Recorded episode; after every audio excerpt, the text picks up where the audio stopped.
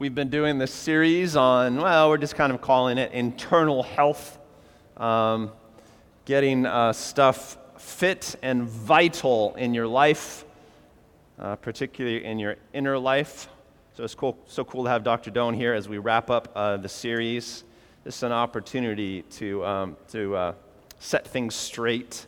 You know, all sorts of ways uh, in which we get unhealthy. We get, as I say, wrapped around the axle. We get tangled up into stuff. Certainly, you know, digital addictions can be uh, part of that. One addiction that gets made uh, uh, uh much of uh, in our culture is, um, you know, food addiction and being overweight and, and stuff like that. And uh, it's one thing we see often in the popular media, media is, is popularized weight loss, right? If there's ever a celebrity that loses 50 pounds, then we read about it in the grocery store checkout line, right? And uh, there's, I, I, I, think of Oprah. I mean, God bless Oprah, right? I mean, she has lost 50 pounds six or seven times. and, uh, you know, but, you know, she always does it in such an enthusiastic, you know, and good hearted way. And, and she'll lose weight and then she'll write a, a book on it or her trainer will and then she'll put the weight back on and, you know, go back and, and forth. I was thinking about this week because, you know, someone like Oprah has every resource you can possibly imagine, right? I mean, she's got it all, and she's really well liked. She gets a lot of love and support uh, for everything uh, that she does. She has the best of trainers, she has personal chefs and, and stuff like that. But, um, but she fights a very extreme you know, battle with overeating. You think, well, why, why, does she, why does she do that? Why does she need to overeat? That way, what is it? Well, certainly it's an internal thing, right? Because your external life is so, well, I mean, it's, it's kind of it's kind of fantastic in the literal sense that it's the sort of life that people fantasize about having. Uh, internal health is needed for staying power in life. Whatever you accomplish in life, if you are internally unhealthy or if you have some some tragic flaw, I mean, it might just be one thing that you can't get right that, that trips you up. If you're not internally healthy, then even the cool things that you accomplish tend to just fizzle. They tend to just dissipate. And of course, what I worry about most is how that works on people spiritually. One of the things I don't like about what I do is that you know, people come to Blue Water and I watch them get their lives revolutionized. You know, I watch people just become awake and just kind of discover the grace and presence and power of the Lord. I watch that happen again and again and again, and on a disturbing, disturbingly high frequency, I watch people who get their lives revolutionized a year or two later just fall apart, just go back to, uh, to, to the gray suffering of the world and drift away uh, from the church and the vibrancy of faith. I just I just watch this up and down and this cycle. You need internal health for staying power so that when you hit the mountain peaks, you don't just tumble straight off and forget where you were. You know, internal health is what you need for staying power. So we've been doing this whole series on health, and, and, and really what we've been talking about is, that, is how the world can, can take you out. The world can just take your feet out from under you in a way that makes it seem good to you when it happens. That's what really scares me. You know, the world can just take you out in a way that makes it seem good to you when it happens. Uh, the enemy can take you out in a way that makes it seem inevitable to you when it happens. Like there's nothing you can do about it because you get weak where, where it counts. Here's why. In life, we humans tend to do what makes us feel powerful. At least that's one way to talk about it. I'm sure Dr. Doan would have far more sophisticated ways to talk about this, but, but we tend to do things that make us feel powerful. Uh, and if you're unhealthy, you do things that make you feel powerful in the short term, but that over time actually weaken you. And if you're healthy, you do things that make you feel powerful that actually do make you powerful uh, in the long term. And, you know, the example is, is, is what we eat, right? If we need comfort food, we might reach for the malasada, which makes us feel very powerful in the short term. Uh, but in the medium term, might make us feel a little sick. And in the long term, if we're eating a lot of malasadas, it makes us very weak, right? Uh, if, if you're feeling the need for energy, uh, the wiser choice would be to, you know, eat the salad, which might not make you feel as immediately powerful, but in the long term will make you quite powerful uh, in your body, uh, far more healthy. So unhealthy people choose unhealthy things to make them feel powerful, and healthy people choose healthy things for empowering. And that's one way to think about it, one general way. And the question is what do you choose to make yourself feel powerful? Where does your empowerment lie in your life?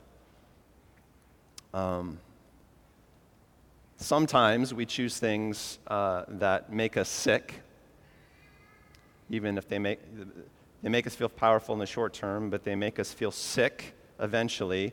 Uh, but we get screwed up in the way we think about it. We become addicted to that thing. Maybe it's digital, maybe it's chemical, maybe it's relational, who knows? Then you keep going back to that addiction because now you quote unquote need it, and you just get sicker and sicker. And, and pretty soon you just you don't realize why you're sick. It's just kind of become part of you. So, an important health exercise is self understanding. Exactly what am I doing that has resulted in me feeling so crappy in life? Exactly, you know, what am I doing or what am I not doing that results in me feeling so crappy in life? Do you even know why you feel the way you feel? Do you even know why you're sick? So, this is like 80% of my counseling, that question right there. Do you even know? why you're feeling like this. And the number one answer unhealthy people will give well, I feel crappy because, dot, dot, dot, my life sucks. That's why. Well, as much as your life sucks or doesn't suck, you need to be healthy and strong to overcome whatever the challenge is.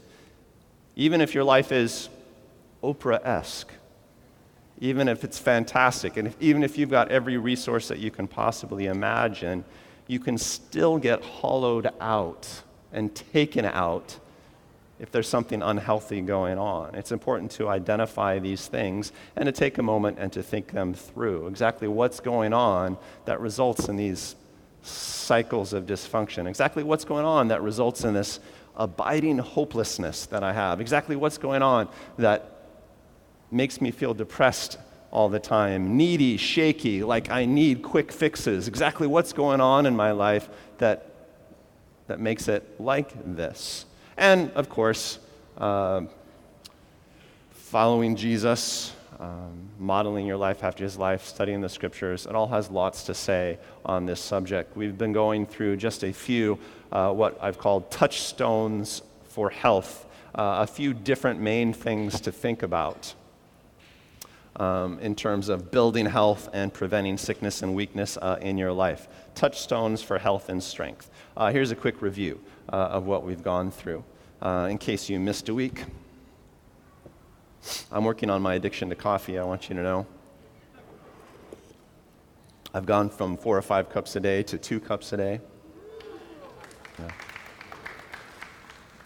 Then I come to church and I need an extra one. It's, it's gotta face you people. Touchstone for health number one well, faith. Faith, not surprisingly. Uh, and it might, might be the biggest one. You know, faith is a life skill, faith is a spiritual skill. We need to be good at it, particularly if we're going to try to live what's called the life of faith in the world.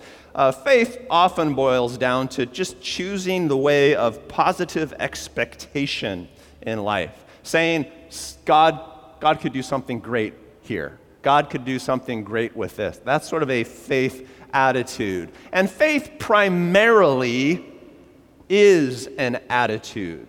Uh, when, when we talk about having faith, we're not talking uh, just about like, what you believe in, the sort of doctrinal pillars of your life. Because you could believe Jesus is true, you can believe God exists. You can believe all the right scriptural things, but still not have a faith attitude.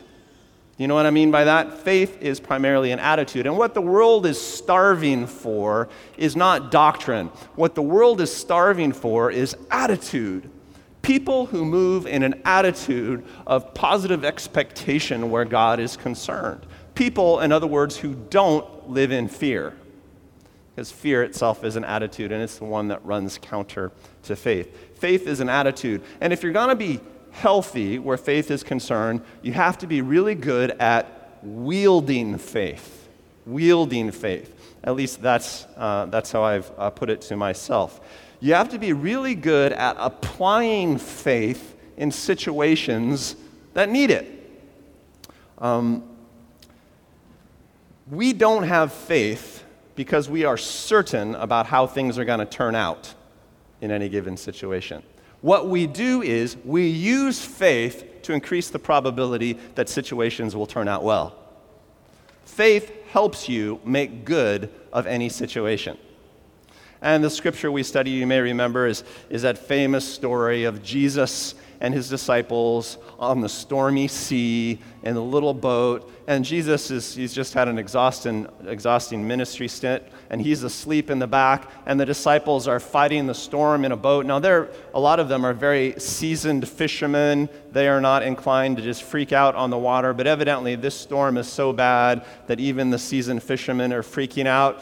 And the waves are swamping the boat, and, and uh, they turn around and they say, You know, Rabbi, teacher, Wake up. Don't you care that we're drowning? Which is a funny thing to say. If you're going to wake him up, you might just say, Help. But no, it's like, Don't you care? Which just sort of shows, you know, their sickness. You know, we're inclined, when things get bad, not to ask for God's help. We're inclined to accuse God of not caring. So that's one thing in the story. But Jesus gets up, and you know what he does? He, he looks at the storm and he says, Shut up, be still and the storm quiets down, and then he turns around and looks at the guys. I imagine that as a Clint Eastwood moment.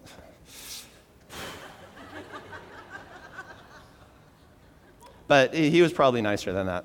Um, and, and he says to them, he says, Why were you so afraid?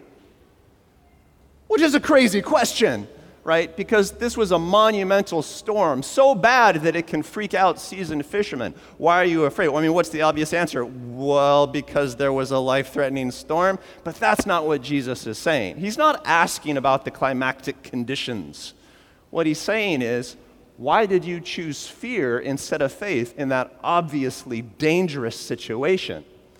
The more dangerous and uncertain the situation is, the better you have to get at wielding faith because faith can help shape what happens in that situation. When things are bad, that's the last moment you want to be afraid because fear will make it worth, worse. When things are bad, wield what I gave you. Wield faith. We are very powerful because of faith. We're not all powerful right? There is never a guarantee about how things are going to turn out. Otherwise, we'd call it guarantee. Instead, we call it faith. Faith has to do with expectation and attitude. And it is very powerful. And even if things don't turn out exactly as you want, eventually they will turn out well if you keep wielding faith like a champion. So, how are you doing on that? Have you learned to wield faith, or do you just have it? Having faith is a consumer mentality. I have faith, I believe the right things, so why isn't life serving me well? That's a consumer mentality.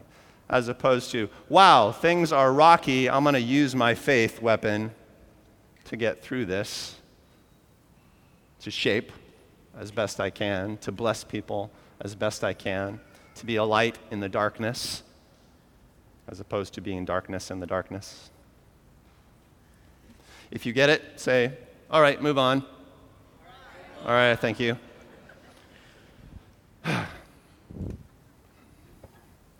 Uh, the second thing we talked about was purity. Uh, and I know uh, that's a word that inspires all sorts of warm fuzziness in everyone because there's nothing more fun than talking about purity, right, guys? Oh, yeah. Um, and, and where purity is concerned, uh, our basic message uh, went something like this Don't be an idiot. There you go. You can write that down. because, you know, you know, uh, by and large, uh, what the sources of impurity in your life are. It's, it's, typically not hard to define them. You don't have to be uh, a genius. Uh, but there are different ways in which we let ourselves drift into impurity uh, anyway, and sometimes we just need a swift kick in the backside. You need to follow the commands, you need to do what the Bible says. It's not. It's not hazy. you know? And just do the basic stuff. You don't, you don't have to be all PhD about it. Uh, the problem is that when we become impure, when we engage in any sort of impurity, when we engage in any sort of sin in a habitual sort of way, even if it's a small thing, that sin has a corrosive effect. And, and the big effect of sin is that sin makes you stupid. That's, that's the number one big danger of sin. It makes you stupid or as some of your Bible translations will say uh, from the passage in Ephesians 4, it darkens your understanding, right? Until you don't even realize that the sin you're doing is sinful. In some ways, it's become helpful in your mind, it's become right or righteous. And then we get like this big symptom in the world where people are claiming that something that is obviously sinful uh, is, is actually uh, righteousness. And culture itself gets very confused about it. Paul says this to the Ephesians I tell you and insist on it in the Lord, come on, people, that you must no longer live as the Gentiles do in the futility of their thinking. I like that phrase. You know, it's like they're thinking so hard when really it's just obvious what right is and what wrong is. They are darkened in their understanding and separated from the life of God because of the ignorance that is in them due to the hardening of their hearts. Ignorance doesn't come from hardening of the brain. Ignorance comes from emotional decisions and commitments that we make. Sin makes you stupid.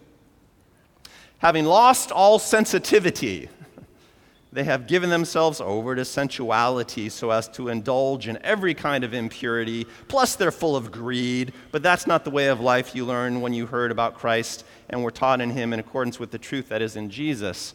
You know, that's, that's not the way people who are committed to the truth of things should live. You were taught, with regard to your former way of life, to put off your old self, which is being corrupted by its deceitful desires. He keeps returning to this idea. It's like sin makes you stupid, and then you're just a puppet.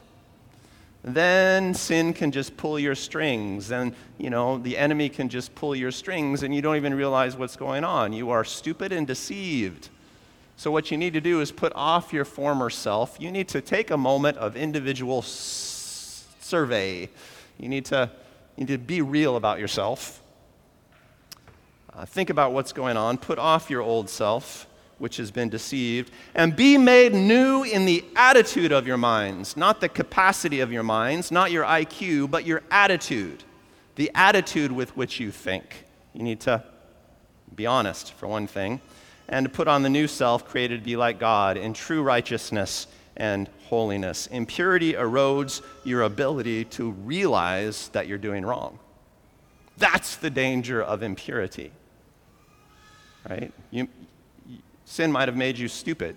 And what you need is to kind of detox so that you can think straight.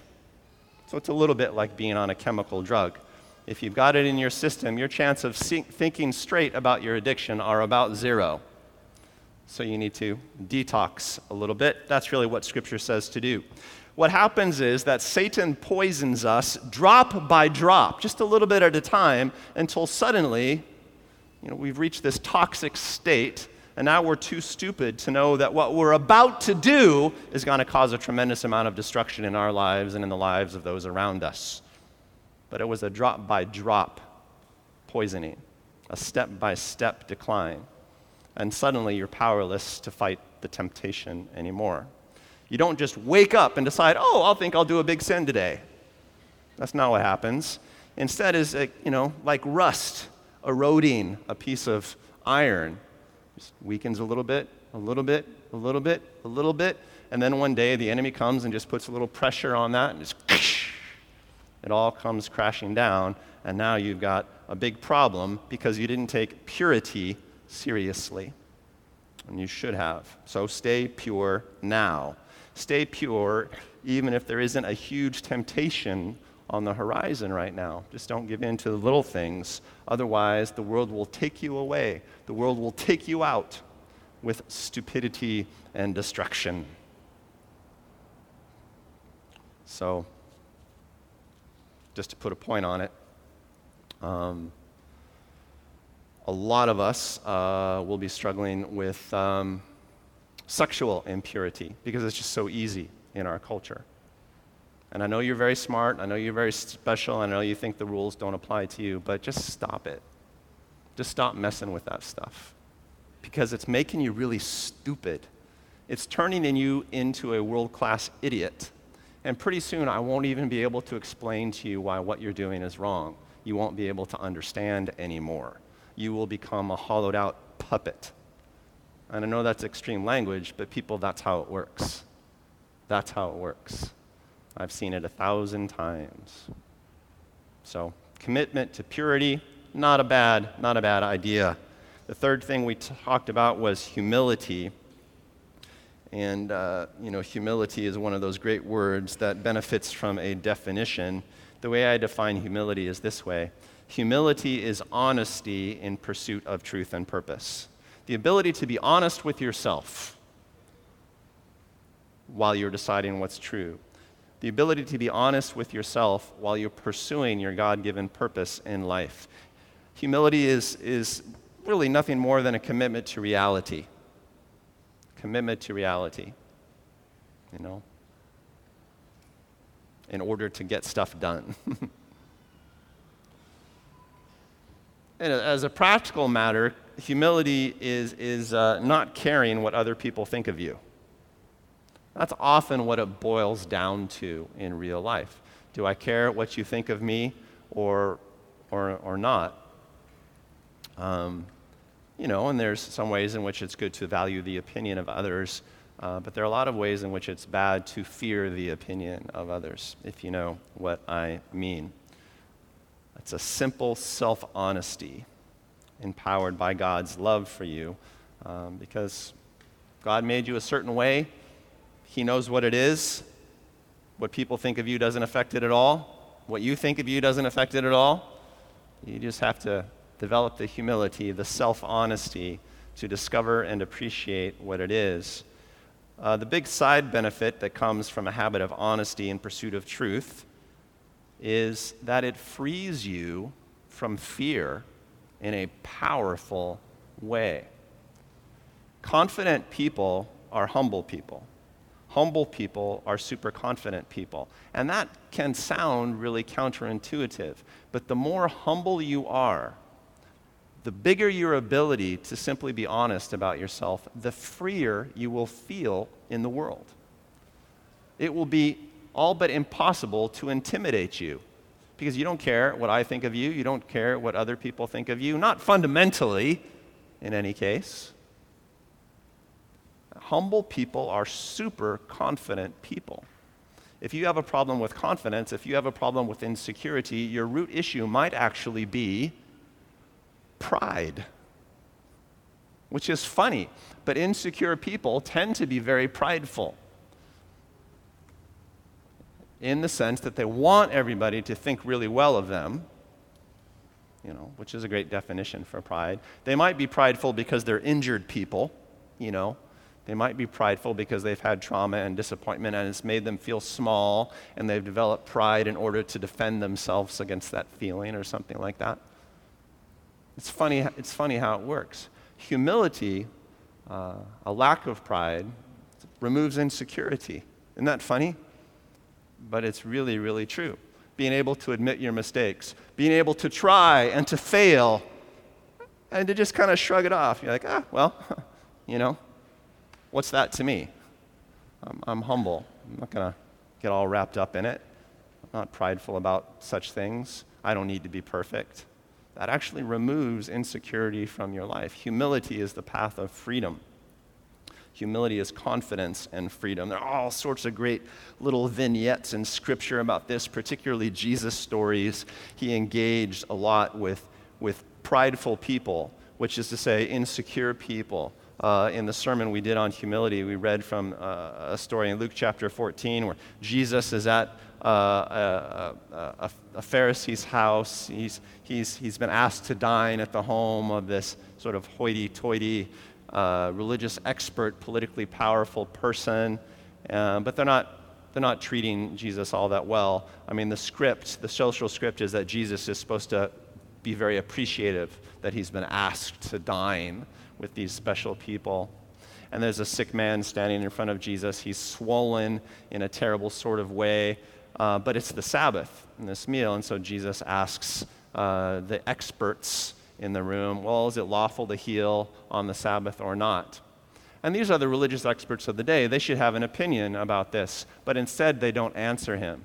The, the most celebrated people in culture are afraid to say anything. They're afraid of saying something that might make them look foolish. Whereas Jesus just free as a bird it's like, well, I'll tell you what I think. I think it's lawful to do good on the Sabbath, right? Because, you know, if your ox falls in the ditch or something like that on a Sabbath, if there's some emergency, are you not going to address it? Still, nothing from the celebrities. And so Jesus heals the guy, sends him on his way, and gives that famous teaching about hey, when you go to a wedding banquet, take the lowest seat at the table, not the most honored seat at the table. When in doubt, go humble in life and then you'll be free like I am. When in doubt, go humble, and then you'll be free like I am. There's not a lot in our culture that celebrates humility. You know? There's a lot in our culture that celebrates style and admiration. We have a cult of celebrity. You know, it doesn't matter how reprehensible a person is, if they get famous, we give them honor. Um, none of that really helps us uh, to be humble. So, how are you doing with that? Is the question. Are you humble and free? Are you insecure? Are you worried a lot about what people think of you? And then finally, we took a look at, at what, uh, what I called resourcefulness. Resourcefulness uh, is a big touchstone for health, which might sound, you know, funny but I'm talking about resourcefulness in a particular way. Resourcefulness, in contrast to what you might call poverty mindset. Here's, here's the principle in the kingdom of God, what you have is always enough. In the kingdom of God, what you have is always enough. If you have to feed 5,000 people and all you have is five loaves and a couple fish, somehow it will become enough, even if you have to perform a miracle or two along the way. That's how it is when you're really moving powerfully in the kingdom of God.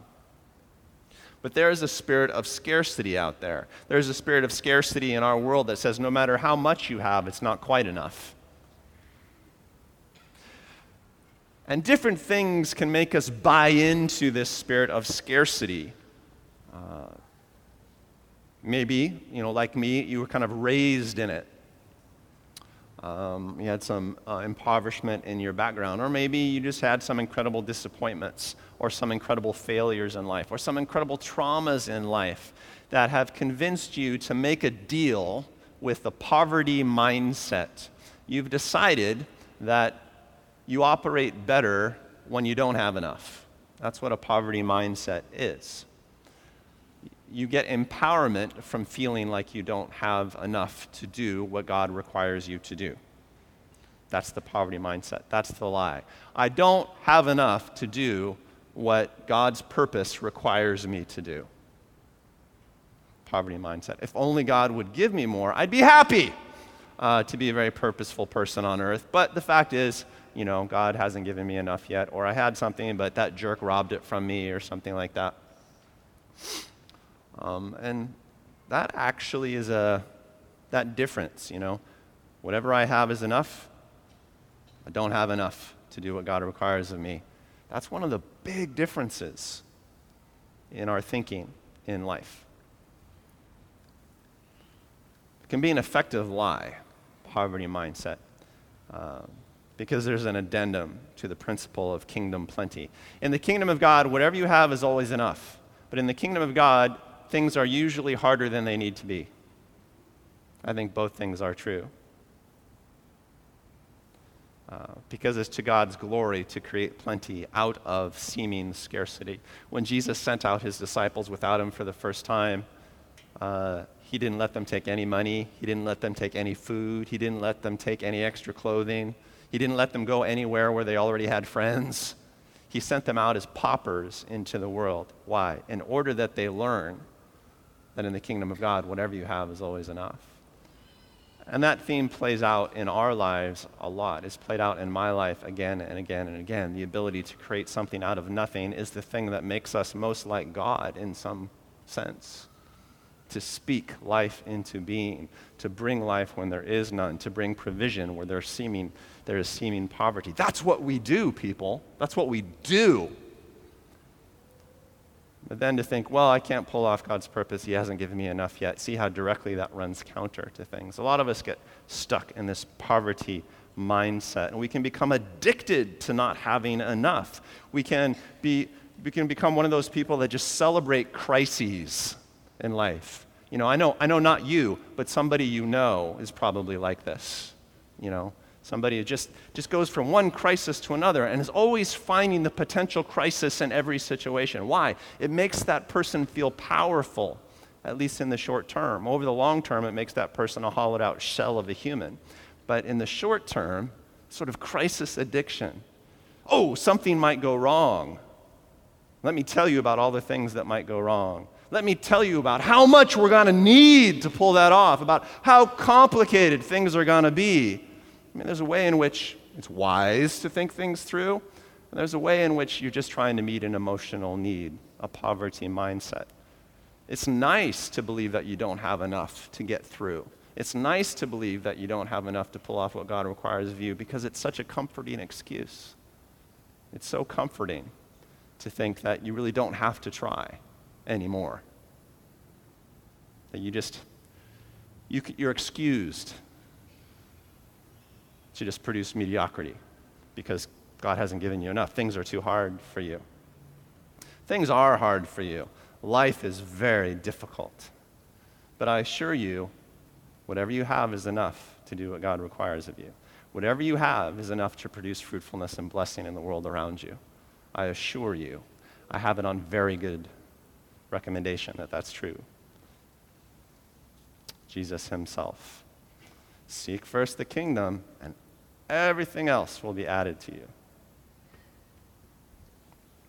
Are you resourceful? In other words, are you full of resources? Or are you poverty stricken? No matter how many resources you have, it doesn't feel like enough. That's a simplistic way to put it, but it's worth thinking about. As you uh, think about your internal health, your staying power, your personal vibrancy, it's worth keeping in touch with these touchstones. So, where faith is concerned, have you fallen off your faith or are you wielding it like a champion in life? Are you wielding it like a warrior or are you kind of gesturing at it like a dissatisfied consumer? What's your, what's your mentality? What's your mindset where faith is concerned? How about purity? Have you let yourself become polluted by something nasty? Uh, maybe it's a digital addiction, maybe it's a, a, porn addiction, maybe it's some sort of, you know, relational addiction. Uh, maybe it's anger, maybe it's unforgiveness, things that I'm not going to forgive this, I'm going to hold this grudge. Why? It makes me feel powerful. Something like that. Have you let yourself be polluted? Uh, if you have, you're becoming stupider by the day. You might not see the immediate effect of this pollution in your life, but that's the thing you won't necessarily see the effect of it right away, and the longer it goes, the less able you're going to be to perceive the effect of the trouble. It's going to make you blind. Or, as Jesus said, lost. That's why he called people lost. They don't even know where they are anymore. Are you humbly confident or are you pridefully insecure? What do you think? That's a great question to ask yourself. Are you taking uh, shelter in excuses about not having enough? Or are you making honest assessments and trying to make progress in life? Resourcefulness or poverty mindset? But the big question uh, I want to leave us with at the end of this series is Are you committed to your personal health or not? I think that's the big question. Are you committed to your personal health or not? Do you think it's important? Because I think that's the linchpin to everything. If you're really committed to your personal health, your internal health, then you usually find some way to get healthier and to pull it off. Will you settle for a lack of fitness in your life? Does that seem okay to you? Does it seem okay to not be fit? Thank you. Um, does it seem okay to just kind of stay where you are? What do you think? That's just an important question to ask yourself. You know, and there's no judgment in that question. It's like, what's wrong with the way I am? Ah, insecure much? Um, you know, but I, am asking a gracious question about your personal fitness. You know, is it, is it okay? Do you feel, do you still feel strong and vital? I mean, really? If not, are you going to go maybe searching out some of these touchstones uh, for health and and see um, if you could make some improvements in your personal fitness. You know, we're not talking about being judgmental. We're talking about we're talking about passion, I think. We're talking about whether or not we have passion for spiritual health. Passion for spiritual life. That's what we're talking about. Personal, fitness is part of passion for life, I think, and it's certainly part of um, life with God in this world. If you're not passionate about your personal health, if you're not passionate about spiritual health, then you will be taken out. You'll be taken out. Life is a rough game. If you go out on the field and you're not healthy, you're going to get taken out. You will get sidelined. Can almost guarantee that. Almost guarantee it. So, are you committed to health? I know it's important, but, but are we committed to actually being healthy people? You don't want to get taken out. You don't want to lose your saltiness. And this is a scripture of the day, John 10:10. 10, 10, Dr. Doan previewed in his announcement. It's, it's, it's a famous memory verse, and I bet a lot of you already know it uh, from a longer teaching that Jesus gives in John 10, a teaching about abundant life. Jesus talking about the enemy and the true shepherd, Jesus Christ himself. Jesus says, The thief comes only to steal and kill and destroy. I have come that they may have life and have it to the full. Some translations will say, I've come that they may have life and have it abundantly or have it richly. So, this is a great verse, not just for inspiration. I think it's a great verse for personal inventory. Do you feel robbed, destroyed, wounded? Because if you do, that's the work of the thief. Something has gone wrong. The world is working hard to take you out if you feel robbed. How many of you feel robbed in life? I, I often do, to be frank. You know, that's one of my go tos. It's one of my dark go tos. I feel gypped. Do you ever feel that way? Do you feel destroyed? Do you feel just messed up? All right, so that would all be the work of the enemy. That would be sickness. I'm just asking you a simple question Do you feel that way? If so, that's a great indicator. Or do you feel like you have abundant life? That you, are just, you just have life coming out of your ears. You feel abundant. You feel like you always have stuff to give away. Do you feel like that? You got a couple? Fantastic. How many feel somewhere in the middle? Yeah. Fence sitters. Um, I'm, I'm certainly, I'm certainly a, a mixed bag, but I know that I should feel vital. I should feel abundant. And I wake up most mornings and I don't, I, I don't necessarily feel that way. I need two or three cups of coffee, I mean, two cups of coffee to start to feel abundant uh, in life. That's just a great question to ask yourself because I think it tells you a lot about your personal health. Paul said, I've learned to be content in all circumstances. You know, grace just abounds for me. No matter what's going on in life, I can be hungry, I can be in prison, or I could be free and fruitful. In any of those situations, I feel good. That is not true for me. And I think that has to do with my personal health, right? I think I need to get in touch with some of these questions. What's going on with me? You know, am I wielding faith properly? Well, that's hard for me. That's a good question. Uh, am, I being, am I being humble or am I feeling insecure? What's going on there? These are questions that I have to ask myself all the time, and I recommend them uh, to you. Do you feel robbed? Do you feel destroyed? Or do you feel as if you have life coming out of your ears, enough to give away? I'm not talking about a smooth life, I'm talking about vitality, two very different things. Yeah. If you follow the shepherd, if you follow Christ, you really follow him, I mean, you really commit yourself to it, then you will have vitality.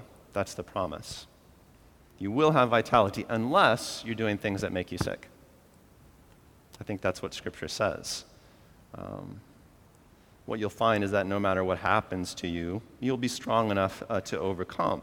I get to see this all the time the difference between those who overcome divorce, who overcome sickness, who overcome the death of a loved one and thrive, and those who never overcome divorce, who never overcome disappointment or loss, and fall into destruction or depression or blah.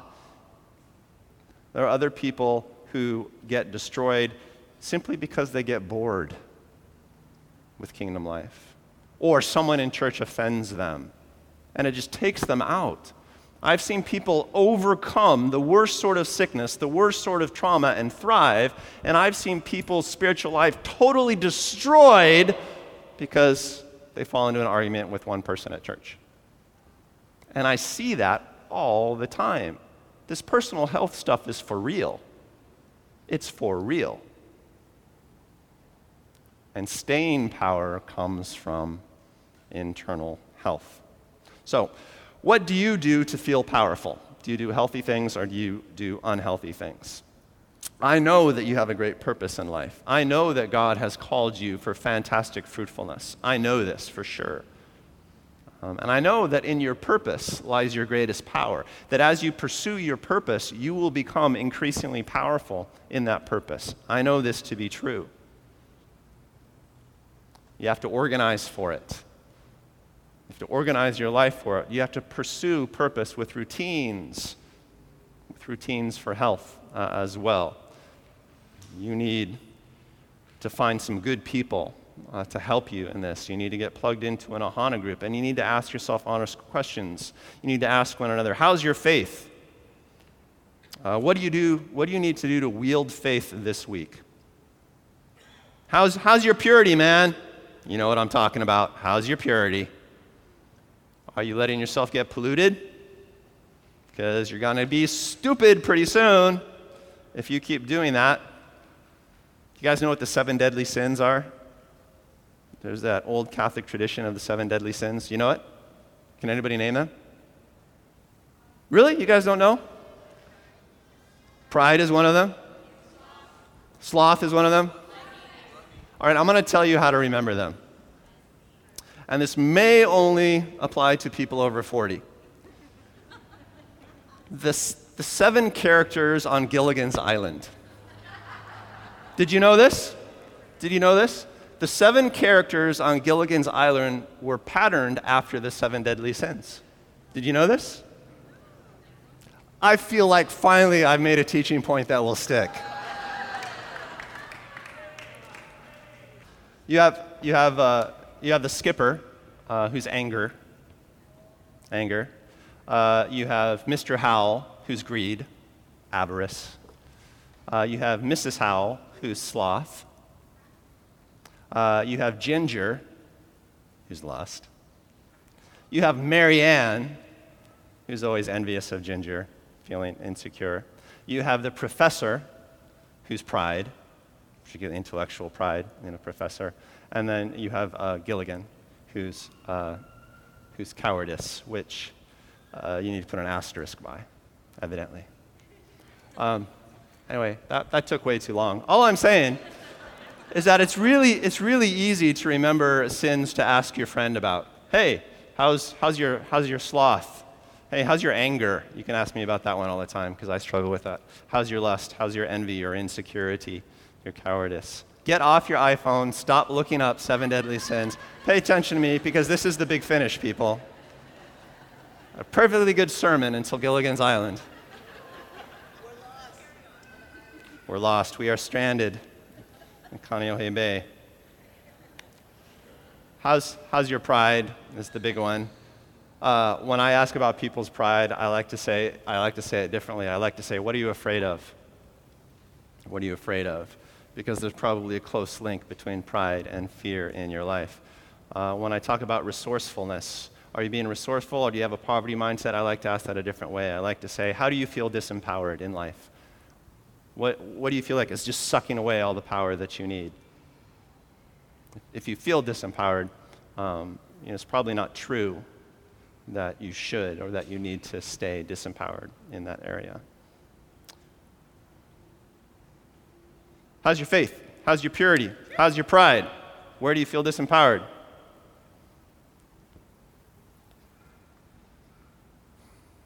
All right, ask somebody next to you one of those questions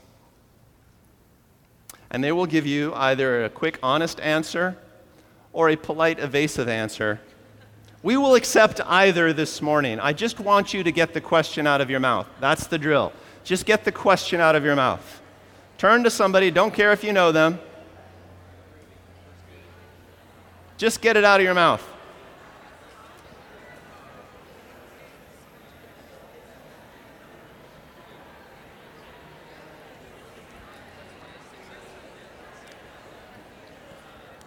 Okay, now flip it. Flip it. The other person asks, Well, how's your lust, Joker?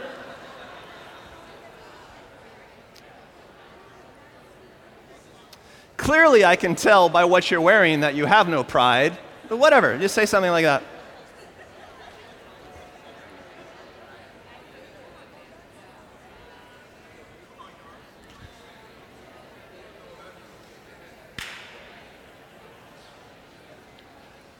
And then, pay attention for a second. Ask the same, ask the same person, how's your commitment to personal health? How are you doing on that? Go ahead. Get that question out of your mouth. Ask the question. Move the muscles. Shape the words. Just for practice's sake.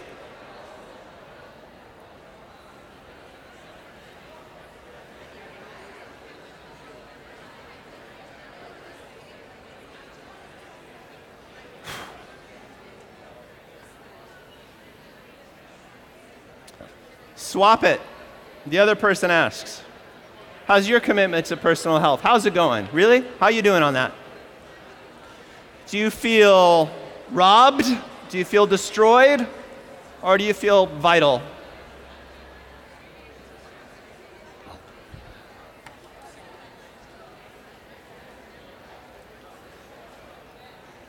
Holy Spirit, I invite you to do ministry in this place this morning. Even as we have practiced asking good questions, I pray that you will inspire us to follow up and to follow through. He who follows the commands of Christ is like a wise man who builds his house on a rock. He who does not follow through is like a foolish guy who builds his house on sand. I pray that you would make us a community of follow through in Jesus' name. And everybody says, Amen.